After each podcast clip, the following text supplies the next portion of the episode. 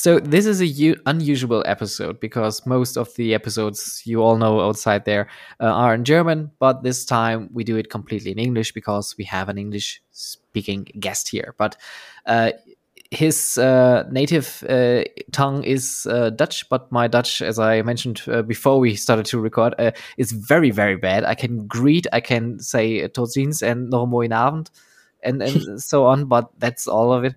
Uh, so today uh, we have a founder here from uh, from a very special attraction. I would like to introduce with this uh, episode and talk about what this kind of attraction makes it uh, so uh, exciting and different to other leisure and tourism attractions.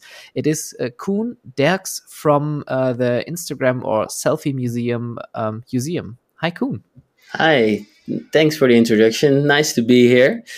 Um, I look forward to our conversation. Yes, uh, I'm. I'm looking forward as well. And uh, let's uh, jump right into it. And uh, before we talk about the attraction, uh, please introduce yourself. Who are you? Where you're from? And uh, what you've done to that point where you opened an attraction. Okay, thanks. Um, so my name is Koen Derks. like you said, I'm 33 years old. I was born and raised in the Nähe von den deutschen Grenze in Westervoort, nabei Arnhem, uh, but that's about as much German as I speak. Um, I went to university in Utrecht and in Nottingham, England, and I, after university, I worked as a banker for Rabobank, um, of which the last three years in New York. And this is also where I um, uh, when I went on a date to an Instagram museum called the Dream Machine in Brooklyn, New York, and immediately fell in love with the concept and the virality of it and the opportunities that it brings.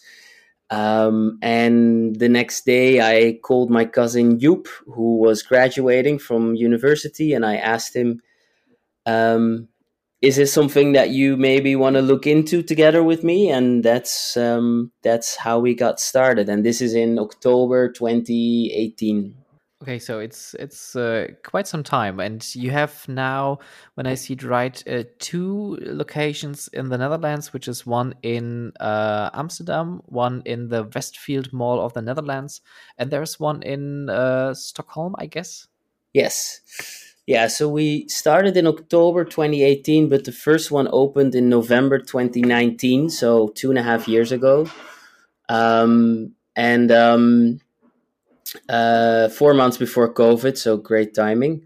Yeah. And uh, right now, and we started in Amsterdam in an, in an anti squatting building. And that one we built ourselves together with our family and friends. And we did 1,200 square meters, just, yeah, putting it like painting it ourselves. And then we opened in Mall of the Netherlands in June 21 and in Stockholm in March 22, so two months ago. And there's uh, there are more coming uh, as well. Uh, there's one uh, announced for uh, Oberhausen for the Westfield Centro, uh, yeah. which is basically my hometown and my home area. So I'm very excited to see that one opening. Um, but you, you said it before you you have visited your very first instagram museum. Can you please explain what is an instagram museum? Because i can imagine there are some question marks outside there right now. Yes absolutely. So i think the the niche is called instagram museum because the um, and there's a couple of players in that niche. Museum of ice cream being the biggest uh, color factory museum uh, wonder experience upside down. And in germany you have super candy museum um, in hamburg uh, museum of popcorn. And what we all we all we are all basically 15 to 20 rooms where each room invites the visitor to create content for their own social media channel. So that can be take a picture for your instagram but nowadays it's also a lot creating videos for TikTok. But at Youseum, we try to make it more than that. So we create a tour where it's our mission to have uh, people come in and not just take pictures, but also tell a story about social media and about what social media can do for you um, and what you can do for social media. Because we feel that that has a has, has more to it and is more interesting than just pink backdrops for you to take a selfie. it's it's funny that you or, uh, already mentioned that one uh, because when I imagine these Instagram museums, and I've seen only the Super Candy Museum in Cologne, which yeah. is basically all pink walls and some backdrops, and you have the, the typical ball pit, which seems to be a key feature uh, in all those museums. And there's no substance to it but you, you, i've seen it in your instagram accounts and on your uh, website as well that you are trying to focus more on really have content and some kind of uh, uh um, meaning to it. Yes. So we we have a mission statement that says um, that we're trying to build five star shareable experiences for visitors to have fun be creative while reflect on the world around them and I think that combination of fun, creativity, and reflection is what we're trying to bring. Um, we have a ball pit in everything we do because it's just a lot of fun and it's also creative. Not that we all that everybody has it, but people get really creative in in making content in a big ball pit. But we have also the element of reflection. And if you take a look at Amsterdam, where we have 20 rooms, I'd say four or five have a theme that can be around feminism or LGBTQ rights. We have one around plastic pollution. We have one around climate change. Um, fun, creative rooms around that topic. But there's also rooms that are just a unicorn or um, something that seems silly but is fun um, and gives people an yeah just a good time because at the end of the day, we are a leisure concept where we feel that bringing fun is your first and foremost task as a leisure concept, and because we don't f- see ourselves as an educational museum in that sense. All right. Uh, you you already mentioned um, that that you have uh, visitors who might be conscious about those topics, but what what is your um, main target group with this attraction? So it differentiates a little bit per location, but in general, I'd say we have about 50% families with young children, and young being starting 8, 9, up to 14, 15. Um, and then classic two parents, two kids. Then another big group is millennial couples, so 25 years and up, that visit Youseum as a date or as part of an afternoon going to shopping in the mall or have have dinner together and then visit Youseum. And the last part is groups of friends uh, mostly uh, girls or women that visit it as a yeah as a birthday outing or a bachelorette party. Um, that's i'd say the most the three biggest groups. And when you try to compare the, the the audience you have in the Netherlands with what you have seen in in Brooklyn. Uh, is there any difference? Because my experience in Cologne was that the German audience was a little bit, um, how do I say that? A little bit strange to that whole theme, to the whole attraction, because they knew what to do, but they acted very passive, very defensive, not to make too big of a scene not to be you know like really going out in those scenes? You mean being americans being more extrovert and and not yes. care about how um i do feel you're right in a sense that what i've seen in the us is mostly people going absolutely crazy and spending four hours there but we also see it in amsterdam. four hours? Yeah uh, Holy. In Amsterdam, I'd say the average is about an hour 15, an hour and a half, but sometimes it's five, six hours. Um, but you're right. I've, in Stockholm, we already see it that people are a bit more reserved and a bit more. It, it takes some, like, it's maybe also a cultural thing. And maybe Germany, in that sense, is different than the US and maybe different than Amsterdam. Um, and I, I, yeah, I find it hard to say how Oberhausen will compare, for example, with Berlin. Um, but then there's a lot of Dutch people visiting Oberhausen, so yeah, those people. Fair enough. And at the end of the day, I don't think it's that necessary to have a good time at Youseum to be super extrovert. I do feel it's our job to create rooms that that um, inspire people to go a bit out of their comfort zone, and it helps if you are open to it. but then if they are less open to it we just need to do a better job in getting them at that point hmm. Uh, what would you do to to get people out of their comfort zones we there's a couple of things we do i think first and foremost is every room needs to be something new something weird something that you don't expect and for it to don't expect you need to have that sort of what we call transition rooms, where if you are standing in one room, you don't know what's happening in the next room. Um, so it's it's going to be a surprise. That really helps because that means that you have this curiosity to like keep going and and experience or uh, discover new rooms. And I think for us, the most important thing what we do is we created an, our own system. It's called Scannything, and the Scannything system is um, when you enter the experience, you fill out your name, your email, and your telephone number. And along the way, we send you messages on WhatsApp with little tasks that you should do with your group, like hmm. do a TikTok with the oldest and the youngest person, or create a selfie standing on your hands. Stuff like that, little things. And then at the end of the experience, they can win something if they complete all the tasks and it's a very fun way to in to make the people more active. So what you said less passive uh, than what you what what was your experience in super candy um, which i think is a really nice museum to be honest. And i know the founders and super creative and cool people. Um, but i think our Scannything system really helps in without having more people on the floor getting people to play and and interact with what's happening around them.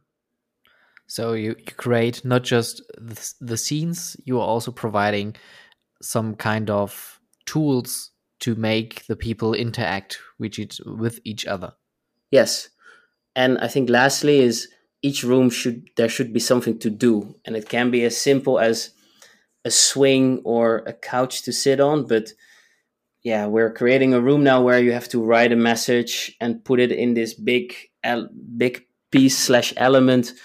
Um, and that means that people need to sit down, think what they're going to write, write it in a nice way, find a spot for it, and then take a picture with it. That means you're adding four or five minutes of like telling people what to do, and people really enjoy it, is our experience. For example, in Stockholm, we created a room where you can go roller skating you have to find your roller skates, turn them on or take them on, do a few circles, get the picture, get the video. It's those like making people active with the props that are in the room that really helps in creating that interaction.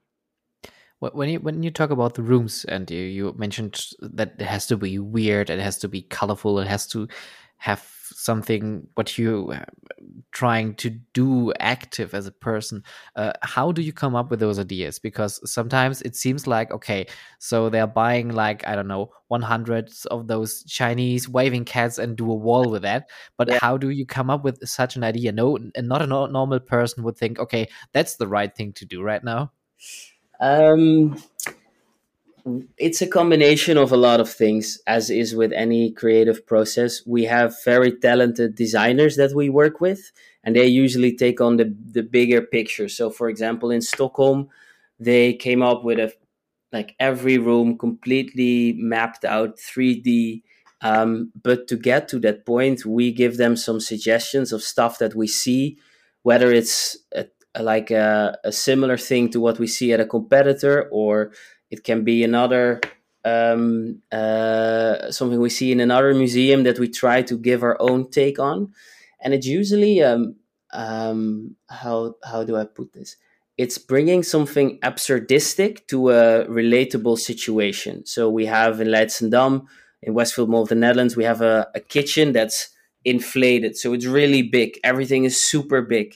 So you're like cooking in a in a in a stove that's twice your size. It's those things that make something worth a photo or worth interacting with, and I, that's what we try to do with yeah the the craziest things. And I think what you said about um, the cats that that the hundred cats that wave their hand. I think that's a good example of it. Just it's fun to look at. You've never seen a hundred maybe at the same time. Bring them in pink and get them to do in a certain go, go in a certain order. That's fun. Um, and then to create it is a second thing because that's usually a lot harder than people think it is. But um, oh, but why is it so? The thing is that, like what you said, just get a hundred and put them up. That's just like that's not how we try to do it. So if we do it, we try to get a hundred that are different than what we've seen with others. We try to make sure that there's a button that you can push that makes them all go in the same. The same flow or maybe bring a pattern and adding those technical elements to it is what makes it expensive. Um, and especially nowadays with supply issues getting stuff from asia um, it's not easy to come up with something that's cost efficient but also different than what's out there or what you can buy off the shelf.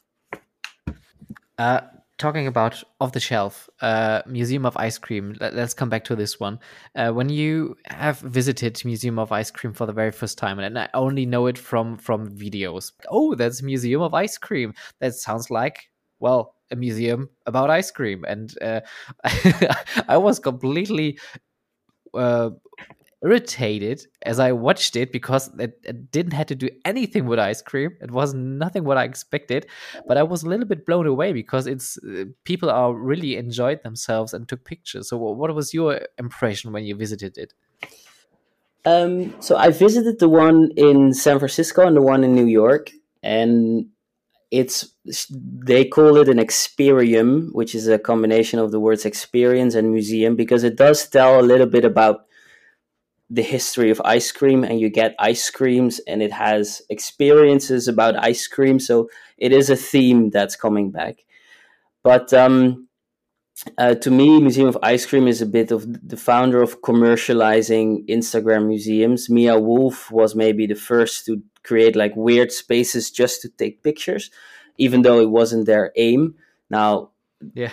Ice cream did make it the goal to create pictures there and it's been a insane commercial success, which has inspired others, including ourselves, to to do uh, similar things. We try to do it in our, with our own take, but um, they are expanding now. Opening in Chicago, they open in Singapore. They are in Austin, uh, Austin, Texas, and I feel for them it's going to be the challenge to stay relevant because they're so tied to the medium of Instagram mm. um, and keep going down that path, which to me is a it makes sense. But I also feel if you want to make yourself more robust robust for the future, maybe it makes sense to shy away a bit from that just one platform and also see if you can diversify into what what's now TikTok or whatever comes next and don't um, yeah don't tie yourself to to only Instagram. But then again, the US is so big. There's so many people. There's always a queue outside. So who am I to tell them what to do? They take 500,000 people a year in a 1500 square meter location doing uh, I don't know. Uh, it's I think it's they they jacked up the price in Soho is now if you buy it at a bad moment it's sixty eight dollars to go in. Wow, per person. That is that is bunkers. That is wow. That is, I'm I'm I'm really shocked right now. But I, I think what, what what they are doing right is because as you mentioned before, it, it is Instagram is is well, it's not a trend right now. Instagram is a thing for a few couple of years now, and it's really blowing up and inflating more and more. And you have TikTok next to it, which is uh, even bigger uh, when in terms of uh, um, um, attention and and uh, reach. But uh, I think people are worth willing to pay the price for it. it seems. Yeah, no, you're right, and I think what's the beauty of the concept, and that's what the founders of Museum of Ice Cream understood before anyone else is you are creating a new fun leisure thing which is always cool but then to bring it to the people you use those people so the yeah. visitors paying you in my when I visited the Dream Machine in Brooklyn, I paid hundred dollars for two people, and then I posted those pictures on my Instagram.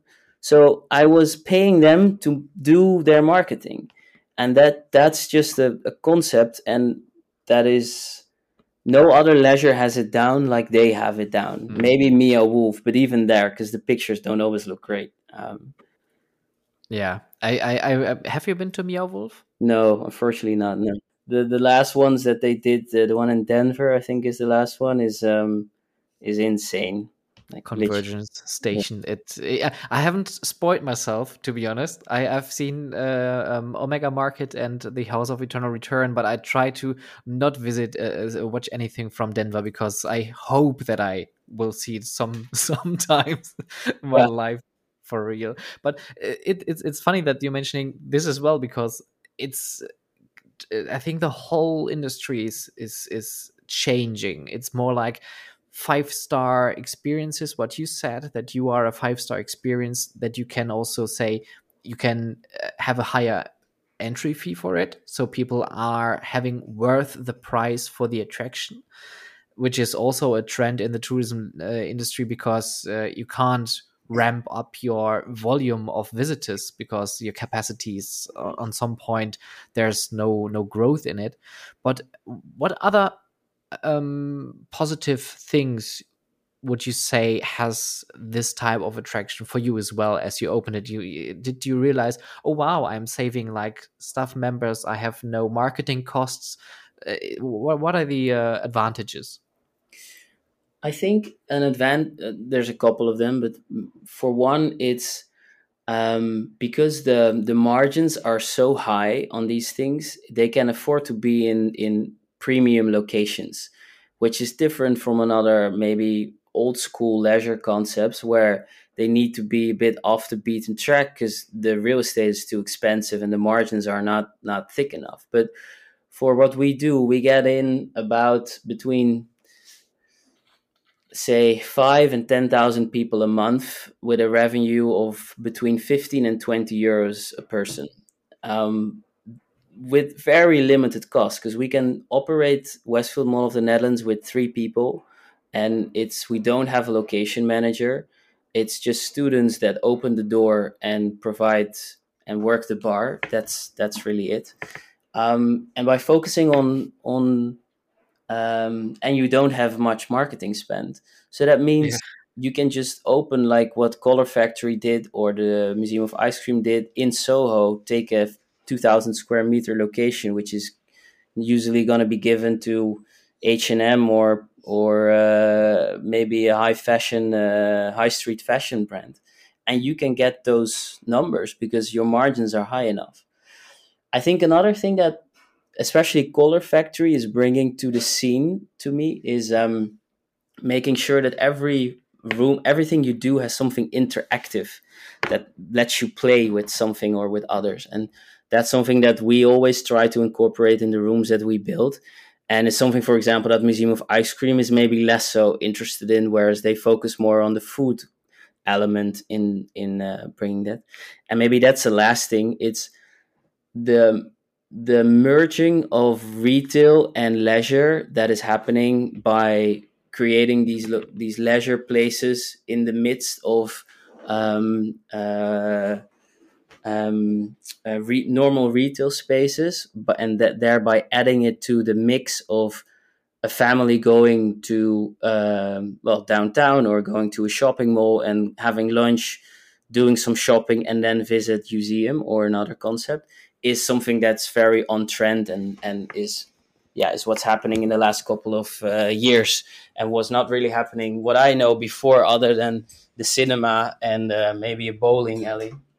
When you uh, opened up uh, your first location, uh, what were your biggest learning points? I think our biggest learning points in opening the first location in Amsterdam was that um, it's not the, the case that you just open your doors and people come. We thought that was going to be the case, or we hoped it was going to be the case, but the first month nobody came. Um, and uh, it, we really had to like push to get the first people in, and that's what we did with the second location. Is timing wise, we made sure that it was close to a vacation, so people have the mindset to go to visit a leisure concept. Because at the end of the day, I'm I think that's still the case for us in weekends and days that are free, we get a lot more busy than on a Tuesday afternoon when everybody's in school. Um, another important lesson we learned was that it really helps if you tell a story and that story needs to start from maybe the moment they visit your website to when they walk out and people appreciate that even though it takes more work and it may not pay off in the beginning but in the long term it pays off and i think the last thing is something that um, Joop, my cousin, uh, came up with. It's it's our system of heroes and superheroes. So our staff members are called heroes, and the floor manager are called superheroes. And um, we really push and focus on that five star. And it may sound silly, but we try to make our experience one percent better every day, and that can be from making sure that it's always clean to asking every person that leaves the, the Amsterdam location, what's your plan next? Can we help you? Can we call you a cab? Do you need a recommendation for lunch? Um, do you want to visit an, a comedy show? Maybe we know someone. Like it's those little things that don't cost you anything. It makes for the interaction a lot more fun and it helps people to walk out with a smile and give makes them more likely to tell others about it but also give you a five star review on one of the platforms yeah, I just uh, uh, visited you on uh, Google, and I was uh, I was amazed that you have a four point eight star uh, review for your Amsterdam location, which is which is really good because other attractions in Amsterdam are not even close. No, I I agree, and it's and it's because it's on it, and it's not. I don't think that we are that much better than a lot of maybe locations that get lower reviews, but it's it just it's a everyday um, test for ourselves to see how we're doing. And and we ask for reviews and we get reviews but it's yeah if if they appreciate they will give you a good review. And i think in Leidschendam we have a 4.7 uh, we're close to a 4.8 and in stockholm we have a 5.0 on 200 reviews.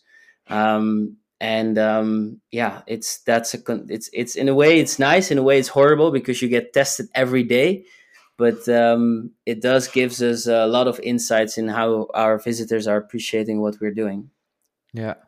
And as you already said that you you are it's it's all about the marketing itself because i think when people are enjoying the visit at your stay this will be mentioned in the reviews or on the instagram posts and it goes around and people say that they have a good time and they're coming back.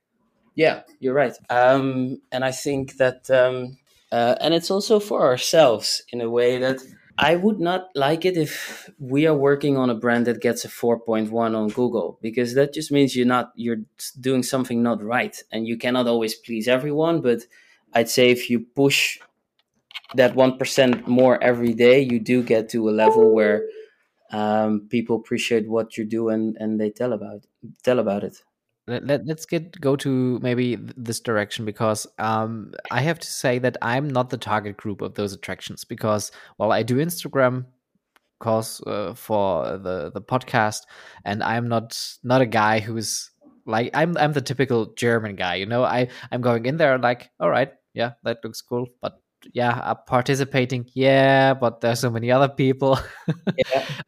uh, so what what are you trying uh, how do you convince those people to visit your attraction or do you say they can't be convinced because you're focusing only on your target group which is millennials uh, sitting on their mobiles for the whole day?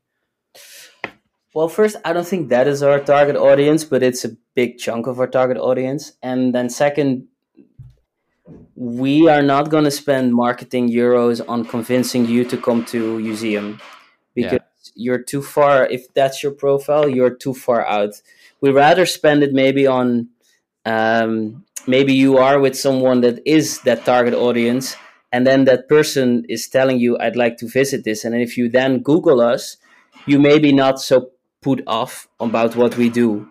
So it was not your idea but if someone else wants to go you're like oh, i'm i'm not gonna hate it.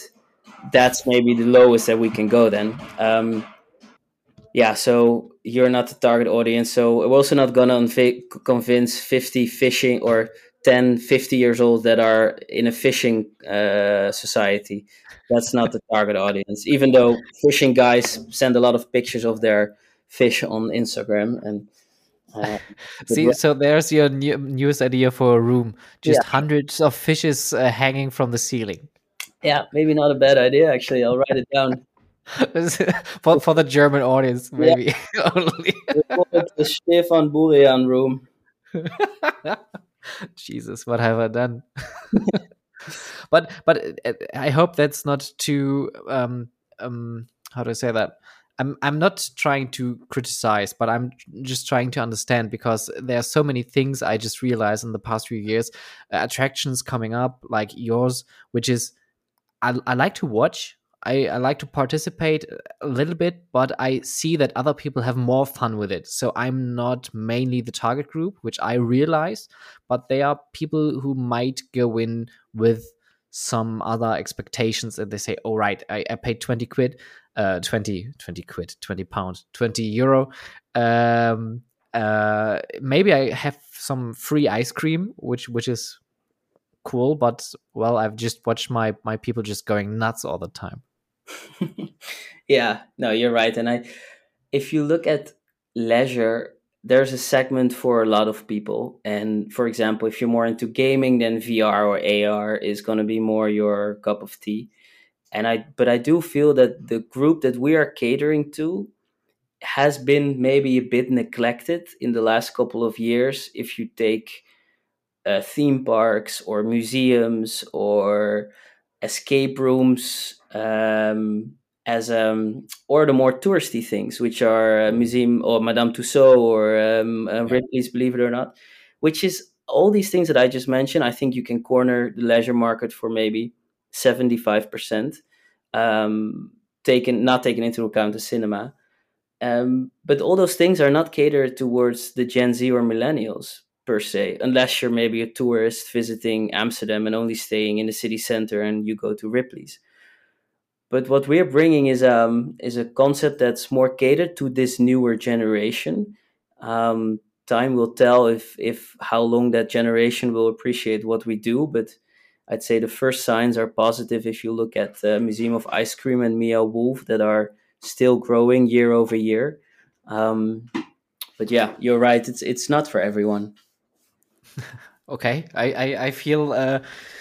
I feel accepted right now. So thank you very much for this uh, small therapy lesson. But I, I, think you're absolutely right because uh, that that's what it's all about. People want to have a good time, and you need to address those needs and needs are changing people are changing demands are changing and there's always an attraction for somebody who loves it absolutely like vr is one of the best examples i do love vr uh, to be honest i'm but i'm uh, not that part of the target group which goes to the uh, to, to those uh, museums. But i do appreciate that this this open conversation about this uh, whole theme. Uh, I, am I'm, I'm absolutely honest to be uh, to uh, to you. Um, because this is the point. We need to try to have a big diverse industry and everybody needs to have his place to go to.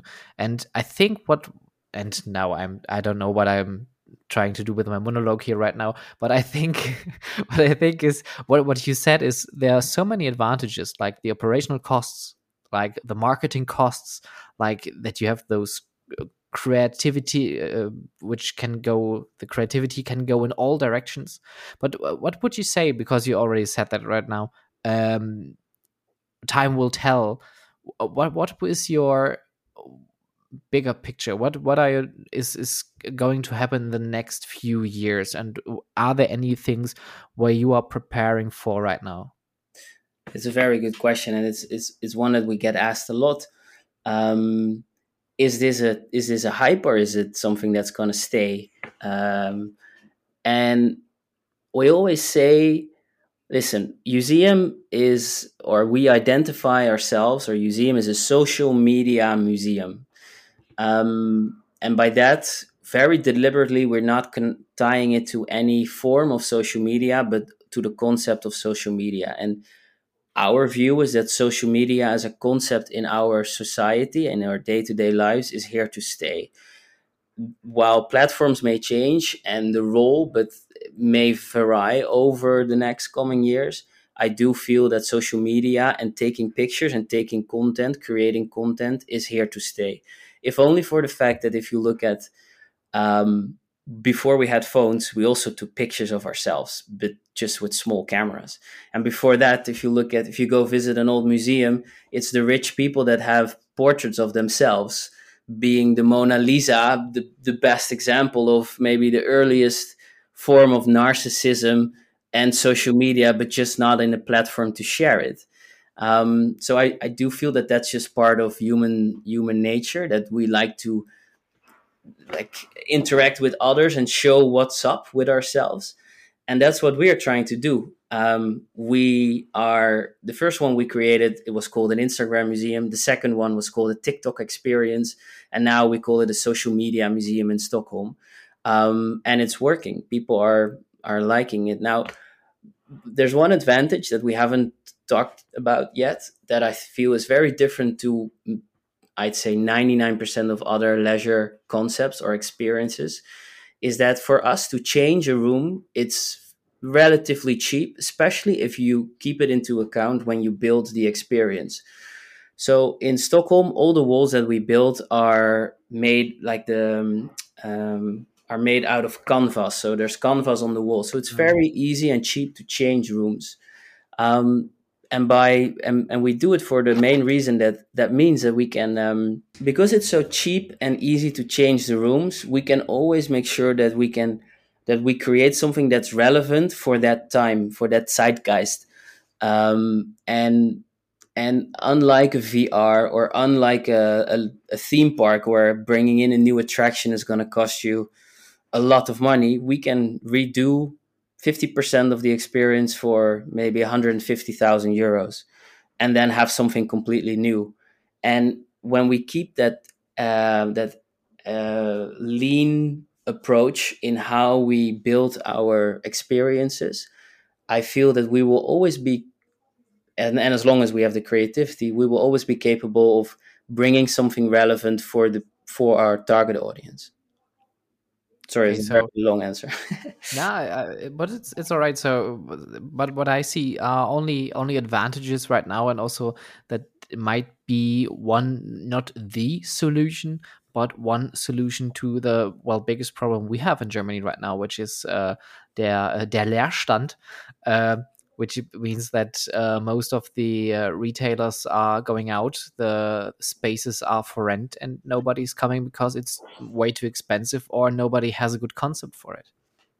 Yeah, that I agree, and of course, the, there's always going to be a shift from maybe bad retail uh, that should not be there in the first place or not in a changing environment, but. Um, I do believe that concepts like Youseum have an um, change have a, can have a positive effect on their environment and and help retail to survive. Uh, i can talk a lot about the oberhausen and the plan. So we have we're to start with a pop-up that's going to come this summer. Uh, it's a 200 square meter very small low investment pop-up that's cheap to enter just to test what what the Oberhausen visitor or the Westfield Centro visitor likes, and also to get a first sort of foot in the door. We take our flagship unit starting in October, and then we hope to open. Well, the goal is to open before Christmas, but I'm not sure if that's possible. Uh, but then we open next year, um, and um, it will be a 1,200 square meter, two floor with a lot of interactions, a lot of things to do in in our experience. Um, and um, yeah, we're excited to because Oberhausen is going to be such a different demographic than Stockholm, for example, um, to bring something that is relevant to those people. And maybe a little scoop for you, Stefan, because uh, I really enjoy this conversation, is that we signed our first franchise location. Um, and we are going to open Youseum in Rome end of oh, this wow. year with a, a very experienced uh, leisure franchise operator in Italy. Wow, that that's a big thing. Yeah. So, and I think it's interesting because they came. They're very. They have a lot of locations. Um, and they came to us and, and they asked if we would be open to this and we are working on a very large franchise deal in the middle east um, that is not signed yet so i can't tell much about that but sure um, and i think the first question that i asked them was why are you not doing this yourself because if you're you have so much experience why do you feel it's something that you need to do with Youseum and they said well first even though it may look simple, we know what it takes to create a brand from scratch, and it's going to mm. cost time and money. But we have money, but time in it's going to cost you a year, maybe two years, and someone else may have taken the space already. So that's that's an important factor. And then secondly is the fact that our mission driven part is what got them to us and not to our one of our competitors and they feel that is gonna be that is so specific to Youseum like the the thing about the rooms that ref, make you reflect that that's in particular what what they like to bring to in this case rome and we're gonna they hope to do three more locations in italy. Um, and i think that's it's a bit of a testament to even though it may not be commercially the most interesting approach on the long term it is helping you create a robust brand that has a broader audience than just screaming 16 year olds it, it's, it sounds incredible. So um, now my very last question um, of all the rooms you have built designed experienced what is your favorite room my favorite room is we have a room in Amsterdam called the Womb, um, which is designed in collaboration with Catalina Blok, who's a um, feminist influencer. And the room is uh, you enter it through like a bit of a maze, and then you walk inside a very interesting red structure that makes you feel like you're inside your mother again. And then you're being reborn through a massive vagina. Um, and the story behind the room and the room is very photogenic but the story behind it is that that was the last place where people where boys and girls had equal opportunities in this world and we want to bring them back to that moment and then have a have give everybody a rebirth in a world of equal opportunities and that story resonates very well it's very photogenic it's fun it's not been done before it was not expensive. Uh, people talk about it. They take a lot of pictures with it, especially because you, when you leave the vagina, you get into a big um, uh, mirror room that tells a story that everybody now is born in a in a world where you always see yourself, um, like in a mirror room. So I think that that just really sums up what Youseum is to me. It's it's fun. It's weird. It's a bit edgy. Uh, it's creative, and um, um, yeah, I always enjoy taking people into that room and and that part of the museum experience. And if you want to experience it for yourself, um, there's also a website, of course. It's youseum.nl for the uh, Dutch locations. And um, if you're curious what Youseum will be in uh, Germany, uh, come and visit a museum in Centro Oberhausen, which is basically in the middle of NRW. And um, Koen, thank you so much. It was a very nice chat. I'm uh, really convinced about the uh, whole concept right now, to be honest. Uh, I have some critiques because, as I said, I'm not the target group, but I can see why this is working and why it, as you told us, and you're opening in Rome now, uh, why it's uh, so successful. So, thank you so much for your time. Thank you. It was really nice talking with you. It's always good to have someone that knows more about leisure than than we do uh, have a conversation with. So um, uh, thanks again, and I look forward to listening to the episode.